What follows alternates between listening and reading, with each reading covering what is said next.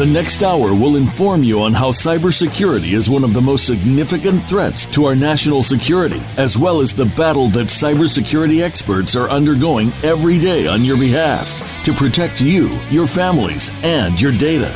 Welcome to Task Force 7 Radio with your host, the President and CEO of Task Force 7 Radio and Task Force 7 Technologies, George Rettas. Hello, everyone. Welcome to episode number 161 of Task Force 7 Radio, the voice of cybersecurity. I'm Andy Bonillo, pinch hitting for George Rettas. I want to emphasize that all opinions expressed in the show are my own, not that of my present or past employers. I'll never disclose any insensitive intelligence that I have been privileged to as a result of my current employment, and I'll never knowingly disclose any classified information related to any security clearances I presently hold or have held in the past with the United States government. And nothing I say during the show should be construed as legal or financial advice. So let's face it, everybody. Every cybersecurity executive has to express the value of security activities in terms of measurable and defined outcomes based on risk reduction. This requires a rich understanding of the threat environment, clear appreciation for the concept of criticality, and an awareness of the potential impact of cyber attacks from an operational business standpoint. Thank goodness we had last last week we had Senior Vice President of Global Intelligence of Recorded Future, Levi Gundert, on episode 160 of Task Force 7 Radio to give us a readout on his new book, the risk business, what CISOs need to know about risk based cybersecurity. Levi also discussed the case for risk based cybersecurity. The risk that risk is the language of business, threat driven versus compliance driven versus risk driven security programs, all that and much, much more in episode number 160 at Task Force 7 Radio. In case you missed it, don't sweat it. We're everywhere, folks. We're on 12 different playback mediums. So check us out. That's the risk business. What CISOs need to know about risk based security on last week's episode of one, number 160 at Task Force 7 Radio. So I'm super pumped. We got another great guest for you tonight. We have the principal head of cybersecurity and risk management solutions at Grobstein Teeple LLP, Mr. Erik Rasmussen. Erik Rasmussen is a principal uh, at, at Grobstein Teeple and is the head of their cybersecurity and risk management solutions practice. He's an active attorney in Washington State and has almost 15 years of experience in cybersecurity and in law enforcement. Erik is an internationally recognized speaker, including RSA and ASIS. He's been quoted in numerous media publications to include the Associated Press, Law 360, Newsweek, and USA Today. Prior to joining GTLLP, Erik was managing director at Kroll Advisory Solutions, where he led the payment card industry regulatory and forensic investigations business line. He's also been an executive, a cybersecurity executive at Visa and FIS Global. Erik spent nine years as a Secret Service agent based in Seattle, Los Angeles, and Washington, D.C. He's a seasoned forensic investigator and has been involved in some really amazing cases, most specifically the Flycracker case. And he's also supported the protective intelligence of the President of the United States. Erik is an advisory board member of Flashpoint Partners, been on the show, um, and uh, as a certified member of ISC2, and is a member of the Washington State Board Bar Association. And what I love about Erik is that prior to his law enforcement career, he was also a deputy prosecuting attorney in Washington. Folks, it's my pleasure to bring on the show the principal head of cybersecurity and risk management solutions at Grobstein Teeple LLP, Mr. Erik Rasmussen. Erik, welcome to Task Force 7 Radio, buddy. Thank you, Andy. How are you, my friend? It's been a while. I know, man. Look, I'm doing great. You got you and I have worked together for so long. It's been, you know, number of kids ago since we hung out. Unfortunately, uh, can't wait to get to when the next year when COVID clears up, we can get together again, brother. But uh, you know, look, we we've shared some fun times over the years. We've watched each other's careers grow. Um, I love bringing people on the show who are have, have a really interesting journey. And, and, you know, one of the things we do on TF7 Radio is to try to make sure that everybody knows that there's something for everybody in our industry. And man, you, you know, you started out as a lawyer, and I want to I want to get a little bit of time with you today to kind of talk about your career path, and uh, then we'll get into some of the fun cases you work. But the um, why did you start as an attorney first? Yeah, no, that was a production in and of itself because I'm I come from a family of educators, uh, teachers, PhDs, professors, and I knew after college I didn't want to do what they were doing, and it wasn't anything disrespectful, but I wanted to, to create my own path, and I knew that I was going to do something that was public service. I was always interested in public service. I wasn't sure where that was going to be, uh, but at some point in high school, between high school and college, I was interested in federal law enforcement. So I knew that going to law school was a really, really good chance uh, to increase my competitiveness. And then, of course, to add insult to injury in terms of the divergence from my parents. You know, my parents went to Berkeley in the 60s, and I, I, told them this, and I had nothing but support. So I knew that law school was a great way to just build on that platform. And um, in the course of that, I learned about being a prosecutor. I was an intern at the prosecutor's office up in Tacoma, and they offered me a full time job after. And I was still actually in the process of applying to different federal law enforcement and intelligence community positions. And so I spent a couple of years doing that, and I would I would tell anybody now too that had gone to law school to at least take a bar in one state because you know you, you go through a lot of trials and tribulations in law school, and even if you're not going to ultimately become an attorney, you need to try that for a while. It's sort of sort of that return on the investment, and so that's how I ended up there. And then and then after I was uh, hired on as a Secret Service agent in 2004, I uh, I, you know, kept that active bar membership for that's that's paid multiple dividends now as a consultant and a private sector guy for cyber. And I used to remember we'd come in from ops and, and you'd be able to bang out all sorts of you know legal documents really quick.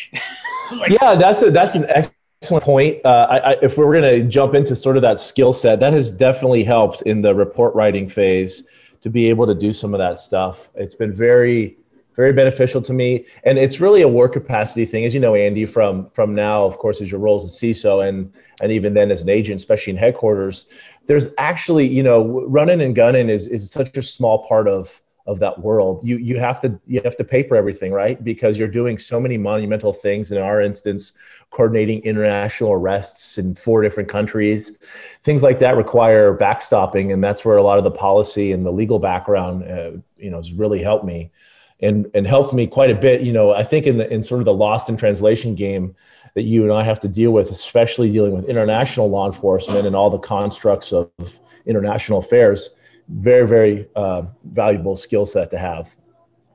So, man, you, you know, you were like me. You started out, you know, kind of on the street when we got into the, you know into the Secret Service. But how did you know? Give me your path as to how you got into cyber, and then you know why did you ultimately choose to you know have a career in cyber? Great question. Yeah, I was a, I was a history major in college, so it was not. I was like you, right? I think you went to a small liberal arts school like I did, maybe, or I think you might have gone to a Catholic school. And I was I was just uh, not trained as a computer scientist. I wasn't a programmer, and for me, I went.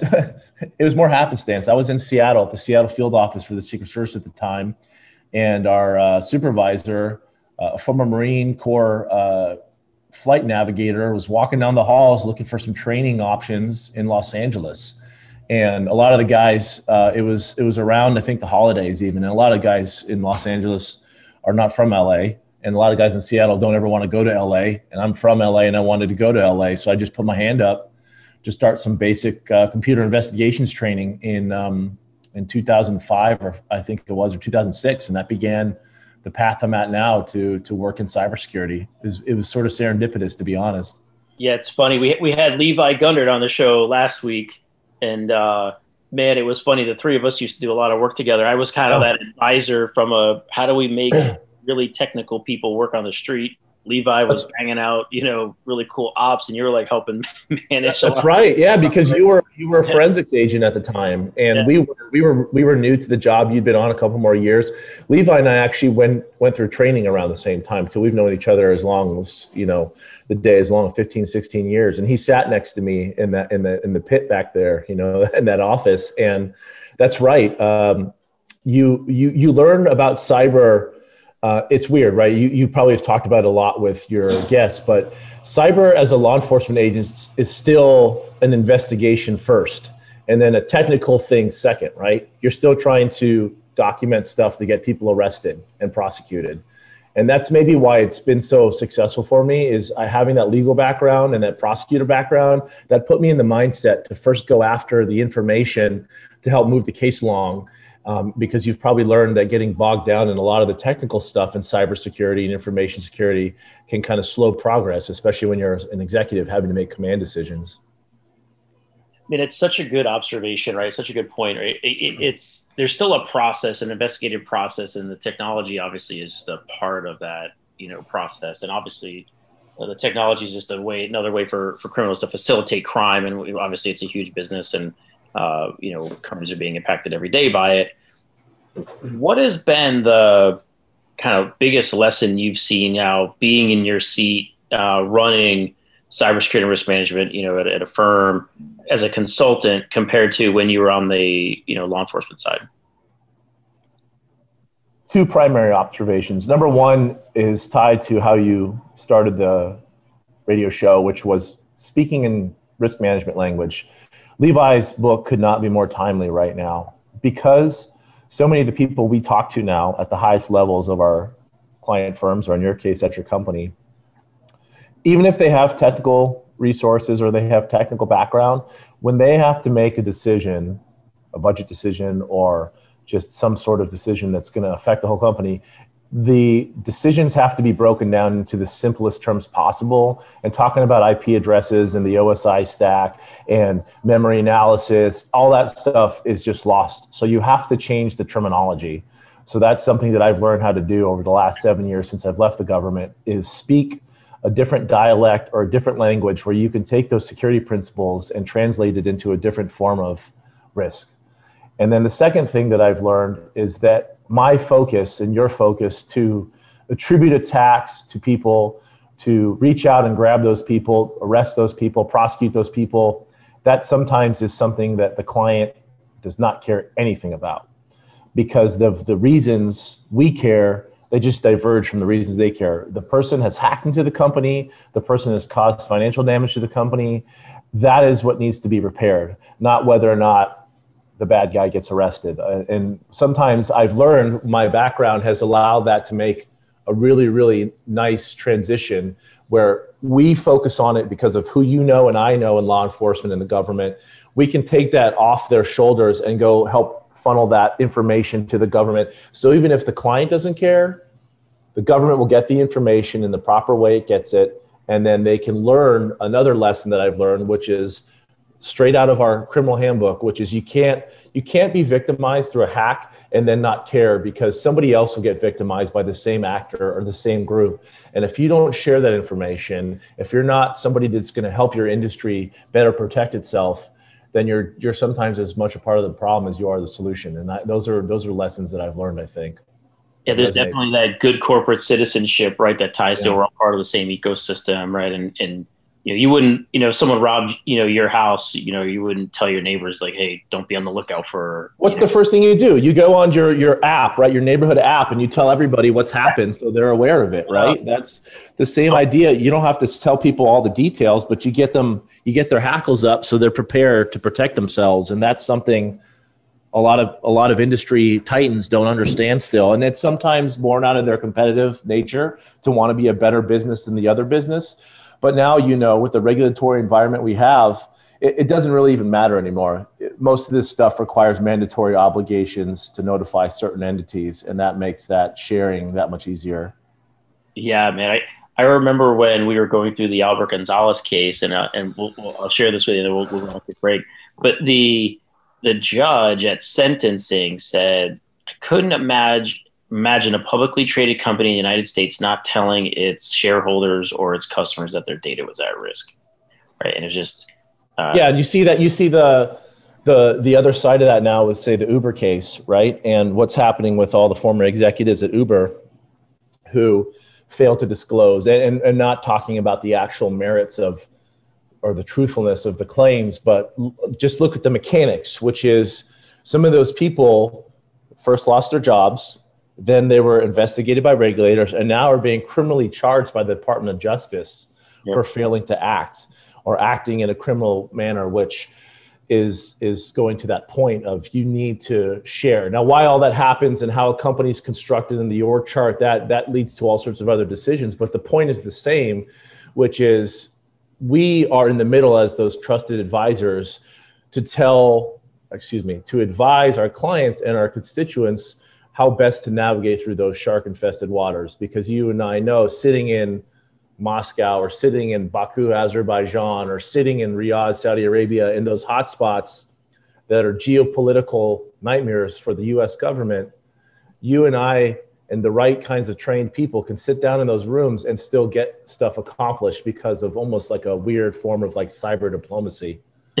it is behind the scenes like yeah it's not it's it's it's yeah. it's a lot more subtle and and make no mistake about it right our our world experience has taught us that the countries that we normally trust won't help us and the countries that we don't trust will help us and that's where if you haven't lived that we are uh, we're in a unique position to share that knowledge uh, as a part of our experience in our job duties. Yeah, man, I can't wait. I got so many more questions for you. But all right, folks, we got to transition to a commercial break. So, hey, if you're a social media junkie, don't get to, forget to follow TF7 Radio on your favorite social media platform. Follow us on Twitter, LinkedIn, Facebook, and even Instagram at searching at TF7 Radio, and you'll be connected to the extended TF7 family on your favorite social media platform. For inquiries regarding sponsoring the show or suggestions for topics or guests, please email George directly at george.rettas at tf7radio.com. That's george.rettas at tf7. That's with the number seven, folks, radio.com. We're going to pause for some quick messages from our sponsors, then we're right back with Principal, Head of Cybersecurity and Risk Management Solutions at Grobstein Teeple LLP, Erik Rasmussen. So whatever you do, don't go away. You're listening to Task Force 7 Radio, the voice of cybersecurity. Become our friend on Facebook. Post your thoughts about our shows and network on our timeline. Visit facebook.com forward slash voice America. As CISOs manage known malware attacks, they also contend with the unknown unknowns. With 24 7 hacker innovation, where do CISOs place their next security investment bet? Find the answer with SINET. With forums and public and private partnership dinners in Toronto, London, Singapore, Tokyo, and across the U.S., SINET is a mission focused, purpose driven global community, advancing the next generation of cybersecurity solutions. As an entrepreneurial ecosystem super connector, brings innovators, top cybersecurity professionals, solution providers, investors, and government executives into a collaborative alliance. Join SINET's global community to empower your organization and the industry to defeat hackers with cybersecurity's next generation of innovation. Learn more at security security-innovation.org or Google SINET, S-I-N-E-T. In today's interconnected world, digital transformation is taking us on a journey towards exciting new ways to work, live, and communicate. In business, staying out in front of the competition means pushing the boundaries of the status quo and exploring the possibilities of the future. However, pushing forward into this fast changing digital landscape brings a new level of uncertainty and risk that must be measured, understood, and managed. By delivering state of the art cyber risk analytics, X Analytics is setting the standard to bring business clarity to the complex cyber threats organizations face each and every day. When it comes to understanding your financial exposure to cyber risk, trust what the global cyber insurance industry and Fortune 500 companies trust. Trust X Analytics to guide you through the uncertainty into cyber risk clarity. For more information about X Analytics, visit our website today at x-analytics.com. That's x-analytics.com. X Analytics, setting the standard in the enterprise cyber risk management. Have you friended us on Facebook yet? Why not? Just go to facebook.com forward slash voice America or search for the keywords voice America. Once you are part of our Facebook network, you'll receive daily messages about what's happening with our shows, this week's featured guests, and new happenings at the Voice America Talk Radio Network. And you can add your voice to the always active discussions on our timeline. Just go to facebook.com forward slash voice America or search for voice America.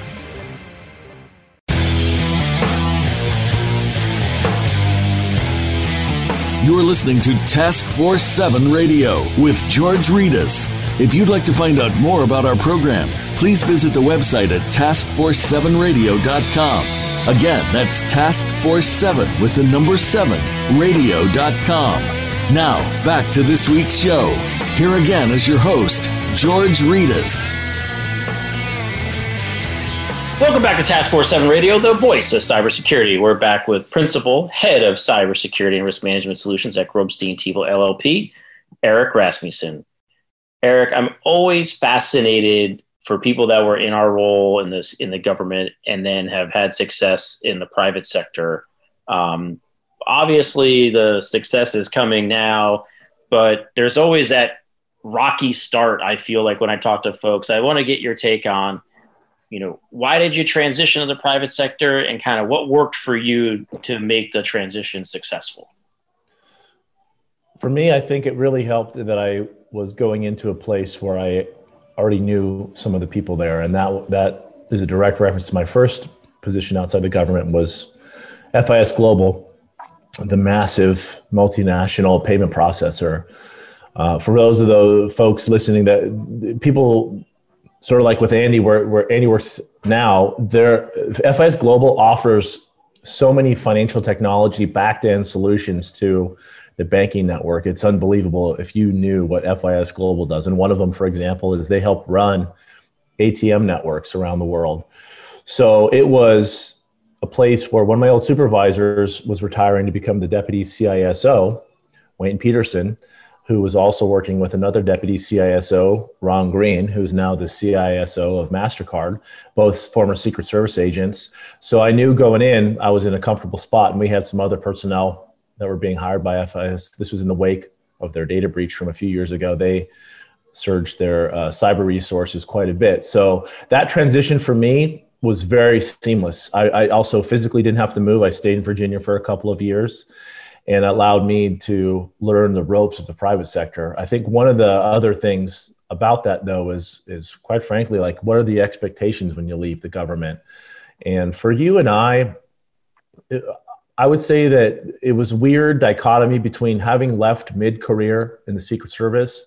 Yeah, there there's not the highest level of expectation yet because you're not a retired, uh, you know, special agent in charge of the president's detail and you're like running PepsiCo security, but you're also so so um, eager and you're so uh, fresh, if you will. There's an energy that you bring to the table as a as a private sector person coming out of the government that early, and that that is another thing that helped with my transition. I, I, think I was I I was nervous as heck, right? Because we all know what you're giving up when you leave the government.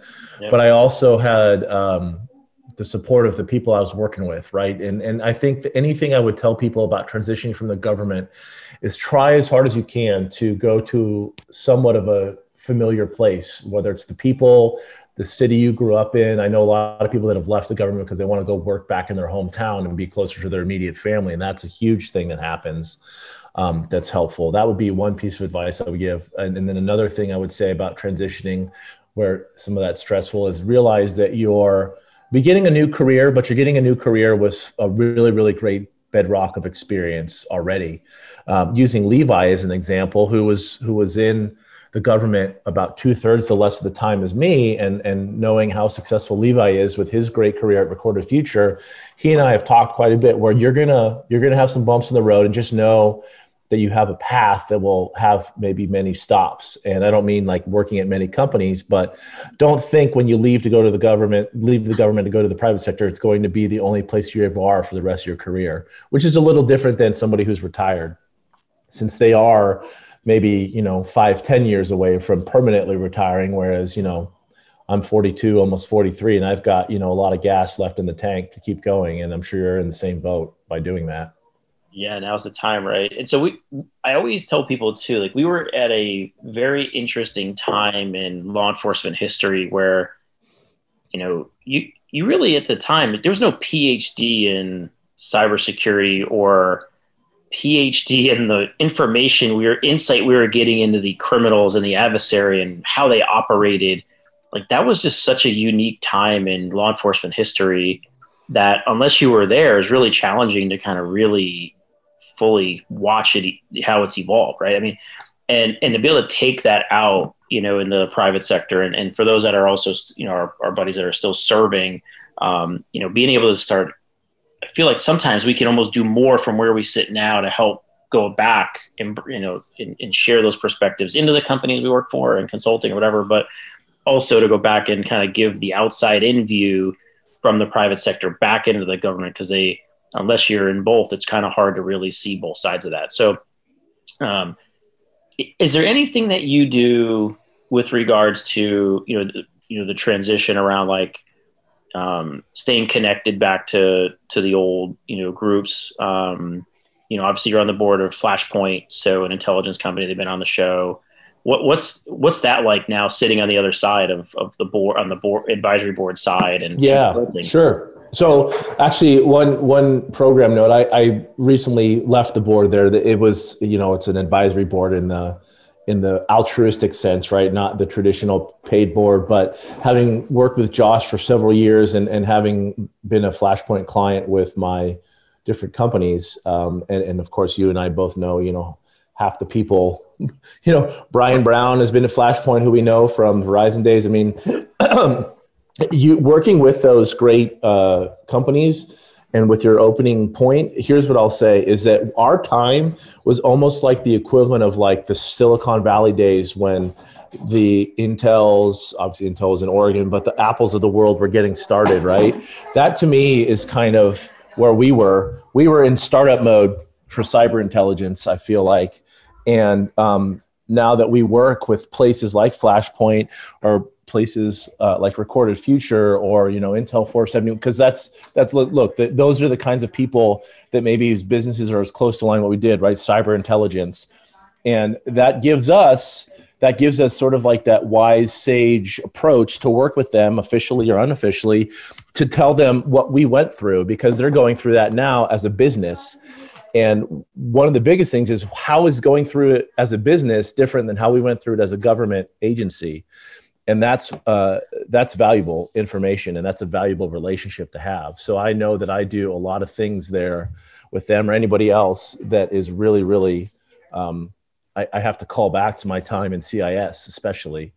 Yeah to, so so man I, I love that. The the the time in cis for me was such an amazing time because you know we were you know all over the world interacting with law enforcement everywhere compiling data on so many different cyber actors um, but we had such a you like tight knit group that were all like minded kind of wanting the same things and for those of us that, that have chosen to go to the private sector you know for the most part we've had that success because we came off the heels of other success, right? Yeah. Um, yeah. For me, it was the foundation of Operation Firewall. You know, that had the intelligence that led to some of the things that we were doing when CS at the time I was there, and we all kind of had that one, two, or three kind of really big international cases that kind of helped us, you know, build our name and learn something unique.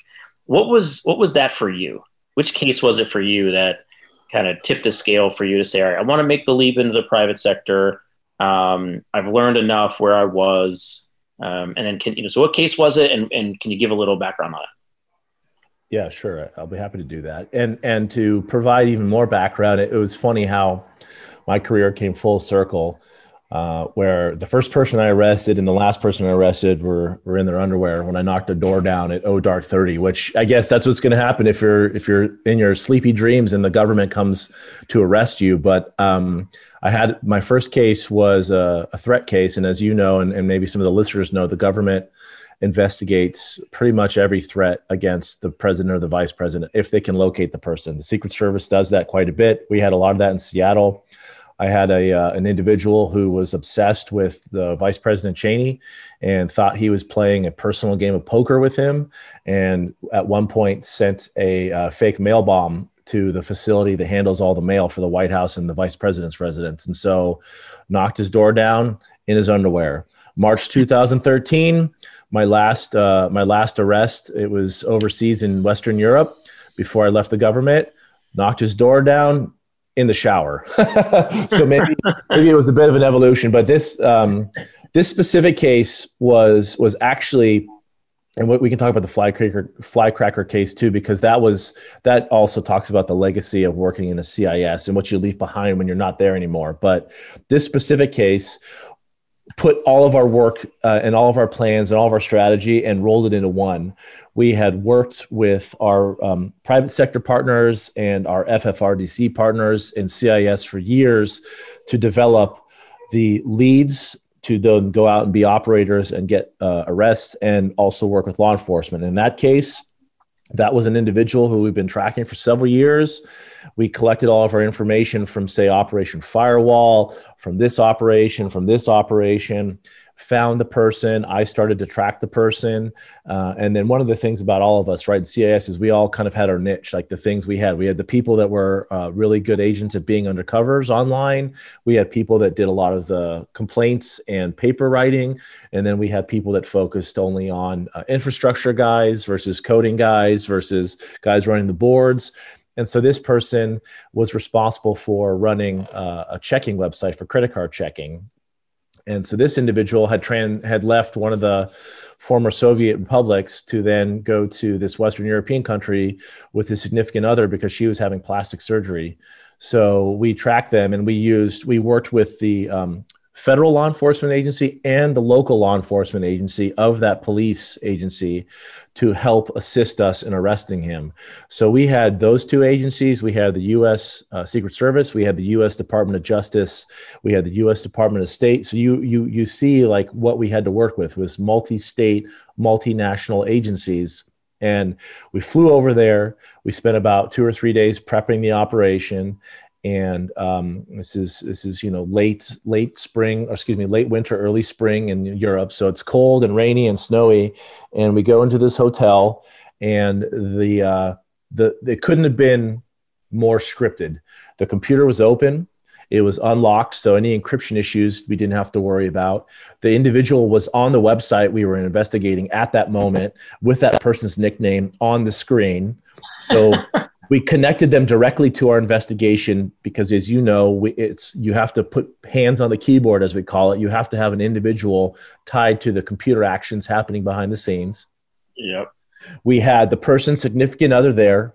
We had people speaking that language the native language of that person there because we all know that that point that like that sweet moment that that happy medium where you have to figure out if this person's going to cooperate and uh, it all worked. It all worked beautifully. We we had the the prosecutors on the line right away, and we uh, we ultimately had the individual cooperate. We got all the data. We decrypted all the data that wasn't uh, open. We had that person uh, cooperate for several years uh, and that person was accountable for their actions.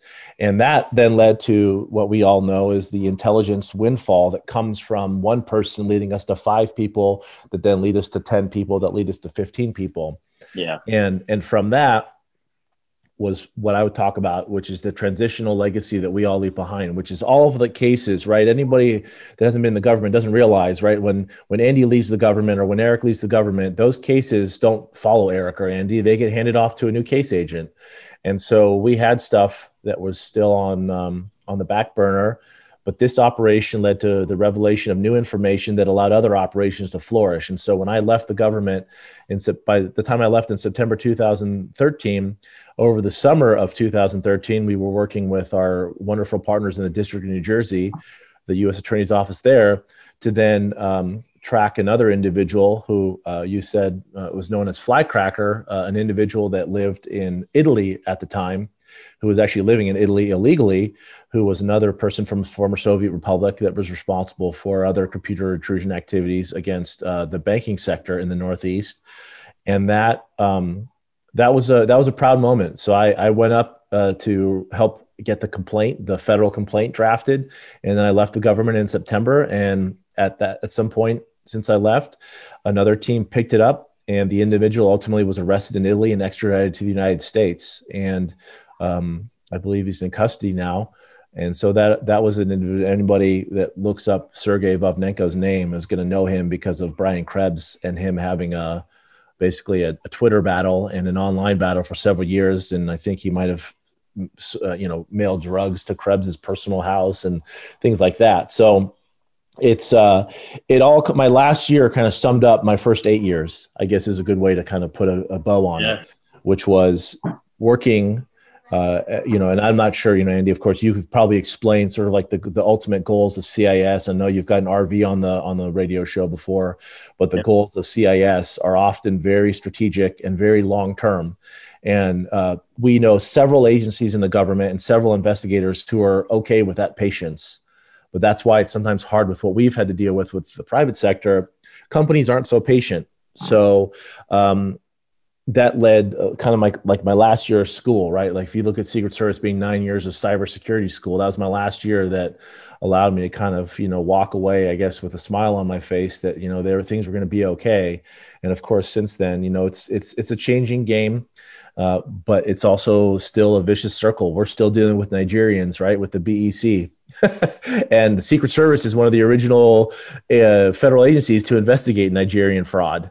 So um, the more things change, the more they stay the same. Is sometimes what I tell people when it comes to cyber threats. Yeah, man, it's uh, it's it's having that platform where you finally you know, that moment where you go, yeah, I, I feel good. Like I've accomplished something. Um, I'm able to make that transition out. And then when you get to where you're going in the private sector, kind of have that to stand on, and then and then have that respect from the folks in the private sector to validate kind of yeah you know what i did was was great it's unique and i think what what people don't realize is that the work that we are doing at cs it's kind of like a spy game right? Like you're trying to put together put a face and a name to uh, a, a fake name right? Like yeah. you put a put a body to a fake name that could be anybody in the world at any point at any time on any machine on the internet right? It's like yeah. not an easy thing to do and the cascading effects of that work are are known by the people who do it, but really not felt at the level that you know understood or not understood as well by those that don't because it's like we just in the headlines we'll see well you arrested one person. Well that one person might have been one of the top two three four people in a criminal organization that was disrupted right? So right. you know anyway great great job on on your you know on your career. Um, i love seeing where you are right now. Um, i um i would like to get your take on like you know, what do you, what do your clients care about the most right now? Like what, you know, breaches are constantly happening. It's in the news nonstop. Everyone's getting attacked. Like what, what are they, what are they coming to you for? What I've learned that's been occurring, especially in the last maybe 12 to 18 months is the number of people groups of people constituents vendors whatever the the perimeters however you want to call that unit of measurement they're just there's just so many sides that they're taking it from all sides. So perfect example is an insurance broker client of mine who was attacked via ransomware early this year. They have to worry about the forensics firm, they have to worry about external counsel, they have to worry about their clients, they have to worry about state regulators. So what I, I'm just saying there's a growing there's a growing number of entities applying cyber risk pressure to other entities.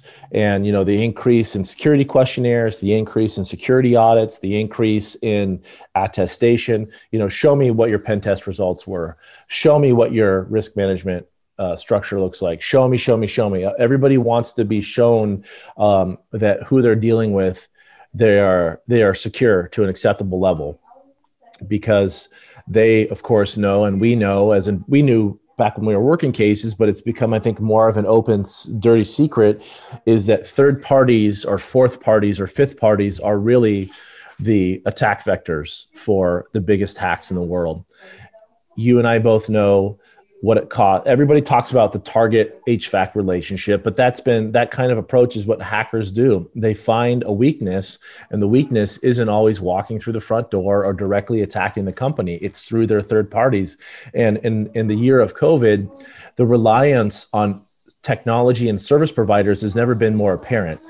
And those technology companies and those service providers all physically or logically connect to computer networks that might have the data the bad guy really wants.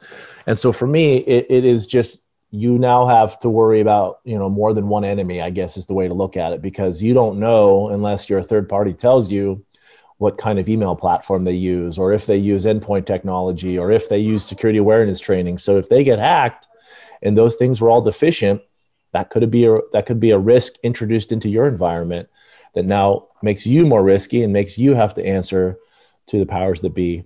And so that that would be a, a, major observation now is clients are just worried about proving to anybody and everybody who will listen that they are secure and they're taking all the right precautions. And of course, if they are not, what can they do to cure those problems? And that's that you're what you're seeing ultimately is just an uptick in focusing time, money, and energy on cybersecurity. It's not, it has not dissipated at all.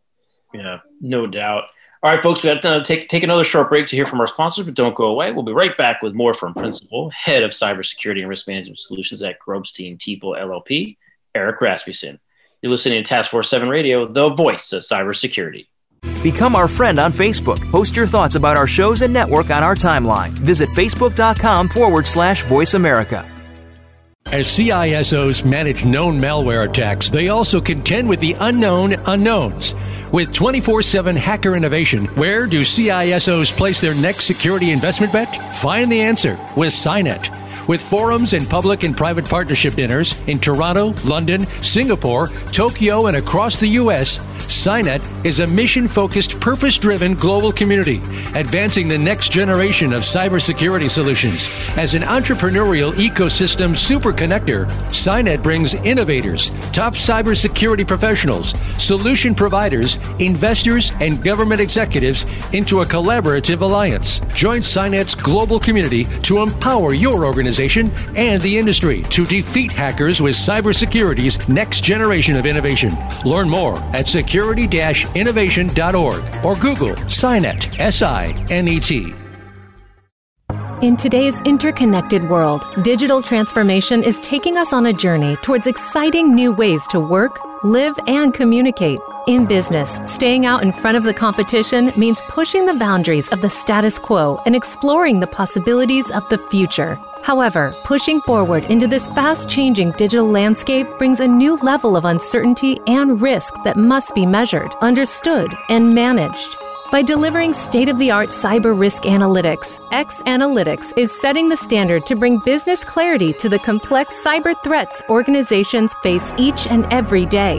When it comes to understanding your financial exposure to cyber risk, trust what the global cyber insurance industry and Fortune 500 companies trust. Trust X Analytics to guide you through the uncertainty into cyber risk clarity. For more information about X Analytics, visit our website today at x-analytics.com. That's x-analytics.com. X Analytics, setting the standard in the enterprise cyber risk management.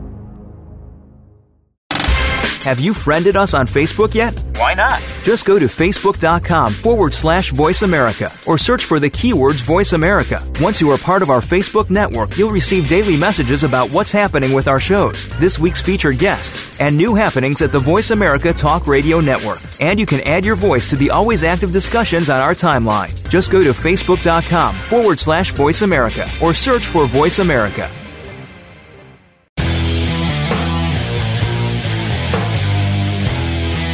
You're listening to Task Force 7 Radio with George Rettas. If you'd like to find out more about our program, please visit the website at taskforce7radio.com. Again, that's Task Force 7 with the number 7 radio.com. Now, back to this week's show. Here again is your host, George Rettas. Welcome back to Task Force 7 Radio, the voice of cybersecurity. We're back with Principal, Head of Cybersecurity and Risk Management Solutions at Grobstein Teeple LLP, Erik Rasmussen. All right, Erik. Look, man, we're going into the holidays. We know that the scams ramp up big time, you know, at the holiday season. What advice can you give folks going to the holidays? I think that we have seen the much like how we were talking about all these different kind of you know battlefronts now corporations have to face. Uh, the same thing applies just for the the end user now with all the different platforms they're using whether it's a social media platform a messaging platform still their email platform.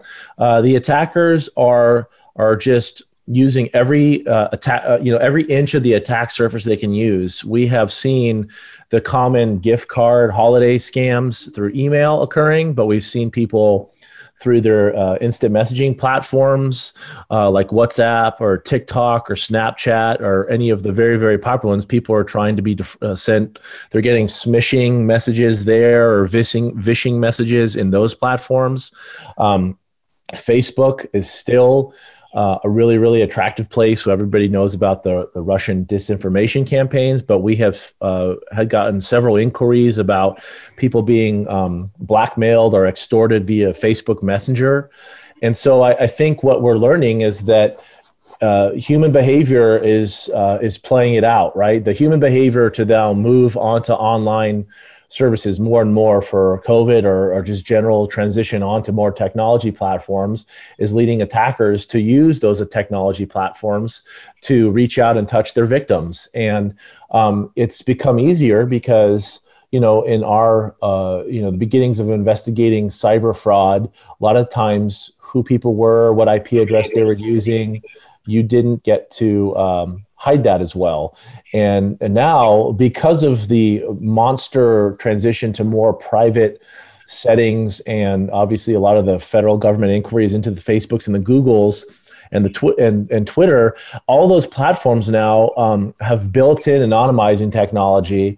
So if a person talks to you on Facebook Messenger and wants to extort you, or if a person posts something about you on Twitter, we have a, a, a religious institution that's constantly harassed on Twitter, and um, it's all Twitter IPs, it's all Twitter metadata.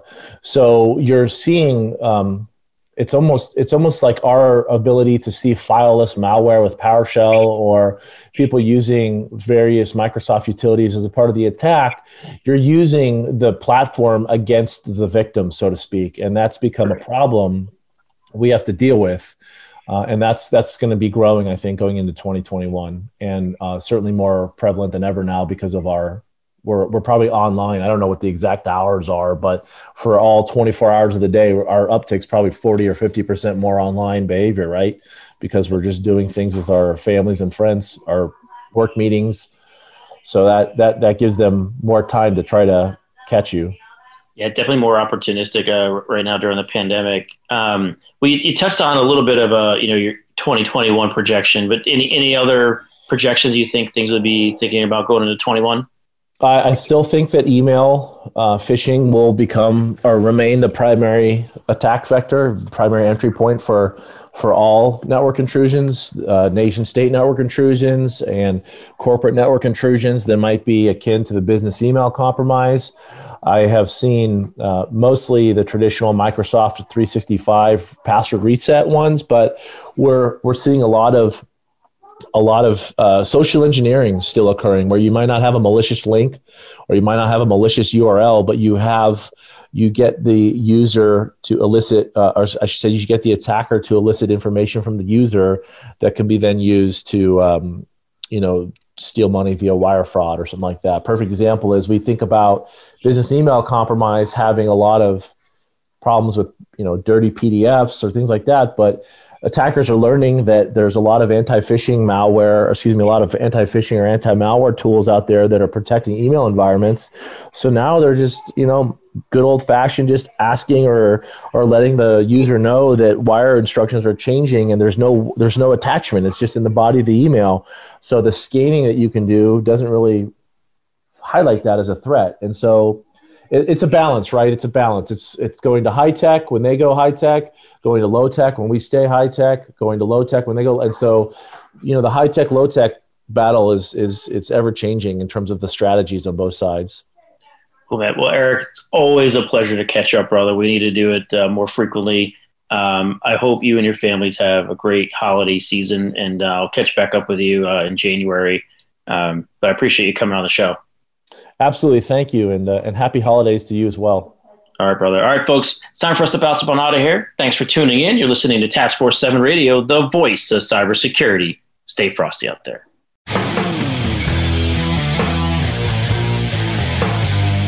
Thank you for tuning in this week to Task Force 7 Radio. To learn more about Task Force 7 Radio, please visit our website at taskforce7radio.com. Be sure to join your host, George Rettas, again next Monday at 8 p.m. Eastern Time, 5 p.m. Pacific Time on the Voice America Business Channel.